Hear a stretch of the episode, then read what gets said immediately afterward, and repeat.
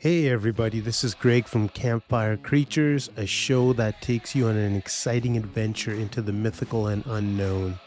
Our stories cover Bigfoot ghosts, folklore, and other worldly encounters. So sit back, relax, or do whatever it is you're doing and enjoy the show. Chapter 4 Reckoning and Retribution. The revelation of Colonel Hargreaves' heinous deeds against Amrita the soul that became the Churail tore through the village like a tempest. The villagers, who had once seen the colonel as a symbol of order, now recognized him as the epitome of the cruelty and injustice that had befallen their community. Leela and I, along with a gathering of villagers, scoured the documents and accounts that uncovered the grim truth. It was clear as daylight. Hargreaves, abusing his power, had inflicted unspeakable horrors on Amrita, leading to her tragic death and cursed transformation into the Churail. His actions were a microcosm of the larger brutality of the colonial regime, a reminder of the silent agonies endured by many under its rule. The village's collective grief quickly morphed into a fiery resolve for justice. The once subjugated people, galvanized by their newfound unity, were determined to confront the architect of their misery. A meticulous plan was devised, one that involved luring Hargreaves into the very heart of the forest, into the realm of the Churail. It was a plan fraught with peril and driven by a deep seated desire for vengeance and closure. The appointed night arrived, laden with a palpable sense of anticipation and dread. Hargreaves, deceived into believing he was being led to an important discovery related to the outpost, was escorted into the forest by a group of us, including myself and Leela. The journey through the dense woods was tense, each step bringing us closer to an inevitable confrontation. Reaching the clearing near the crematory, the air thickened with a foreboding chill, signaling the presence of the Churail. Hargreaves, sensing the trap, tried to assert his authority, but his voice wavered, betraying his fear. The villagers, standing firm, accused him of his crimes, their voices united in a chorus of condemnation. You have wronged one of our beloved colonel, I declared firmly. Your vile deeds have cursed this land and tormented an innocent soul that deserved peace. Suddenly, a cruel smirk crawled up Hargreaves' face as he was hit with a stream of recollections his mind teeming with the dark specters of his past. His gaze turned distant as he began recounting his vile encounters with Amrita. He had manipulated her trust, feigning concern and friendship while harboring sinister intentions.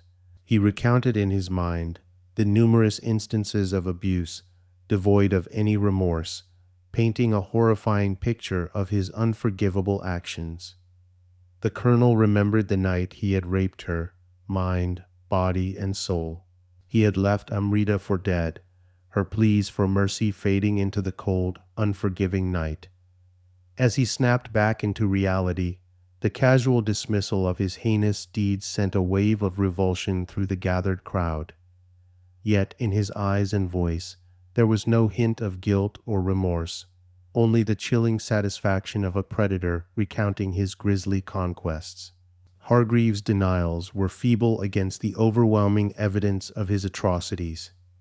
The temperature dropped further, and a dense mist began to form, swirling around us in ghostly tendrils. This was the sign of the Churail's imminent arrival. Then she appeared the Churail, the tortured spirit of Amrita. Her form was ethereal yet imposing, a haunting embodiment of sorrow and fury. The Churail's eyes, hollow voids of pitch black darkness, bore into ours with pain so raw it was as if it could bleed. Her face, once radiant with beauty, was now a macabre mask of rotting flesh that clung to her skeletal features in sickening grayish patches. Her mouth, twisted into a perpetual scream of anguish, was a gaping hole that seemed to swallow all light and hope. Her figure was draped in a tattered white sari, stained with telltale signs of her violent end, the fabric clinging to her emaciated form as if terrified to let go. Her hands, hands that had once caressed life and love, were now gnarled, skeletal claws that reached out, yearning for justice that had been so cruelly denied. And then there were her feet, inverted, pointing backwards, a grotesque symbol of her existence between the realms of the living and the dead. She floated above the ground, her presence a chilling manifestation of tormented souls seeking retribution. The Churail, the very embodiment of vindictiveness and eternal suffering, stood before us, her terrifying countenance a grim testament to the horrors inflicted upon her. The Churail locked her gaze onto Hargreaves. The sight of her struck a chord of terror in the colonel's heart. The Churail advanced towards Hargreaves slowly, her movements deliberate and spectral. As she drew closer, the air around us seemed to crackle with an electric charge, the atmosphere heavy with the weight of her anguish and wrath. Hargreaves, frozen in place, could only stare in horror as the Churail reached out towards him. Her hands, translucent and shimmering, touched his chest. His veins, normally hidden beneath the pallor of his skin, began to darken ominously. Like tendrils of black ink spreading through a pool of clear water, they turned pitch black and became startlingly visible, etching an intricate, frightening pattern across his chest. The blackness flowed through each vein, a macabre indicator of the blood within him boiling, superheated by the Churail's touch. His veins bulged grotesquely under his skin, throbbing and pulsating as though something sinister was fighting to break free. Every beat of his heart sent a rush of searing pain through his body, pushing him to the brink of consciousness. The pain was unbearable, a torment beyond comprehension, as if his life essence was being burned out of him. His screams filled the forest, a haunting symphony to the gruesome spectacle unfolding before us, a chilling demonstration of the Churail's retributive justice. The screams were not just of physical pain, but of a man confronting the dark abyss of his own misdeeds. It was as if the Churail was not merely extracting his life, but also forcing him to relive the pain and terror he had inflicted upon Amrita. Hargreaves' body began to wither, his flesh seemingly aging decades in mere seconds. His skin puckered, his eyes sunk into their sockets, and his hair turned a ghostly white. It was a gruesome spectacle, his life force visibly draining away under her touch. The villagers, witnessing this act of supernatural retribution, stood in a mixture of horror and vindication. The night air was filled with the chilling sounds of Hargreaves' demise, a symphony of his tortured screams and the mournful wail of the Churail. Finally, with a last shuddering gasp, Hargreaves fell to the ground, his body lifeless and withered, a husk of the man he once was. The Churail's form began to fade, her quest for vengeance fulfilled.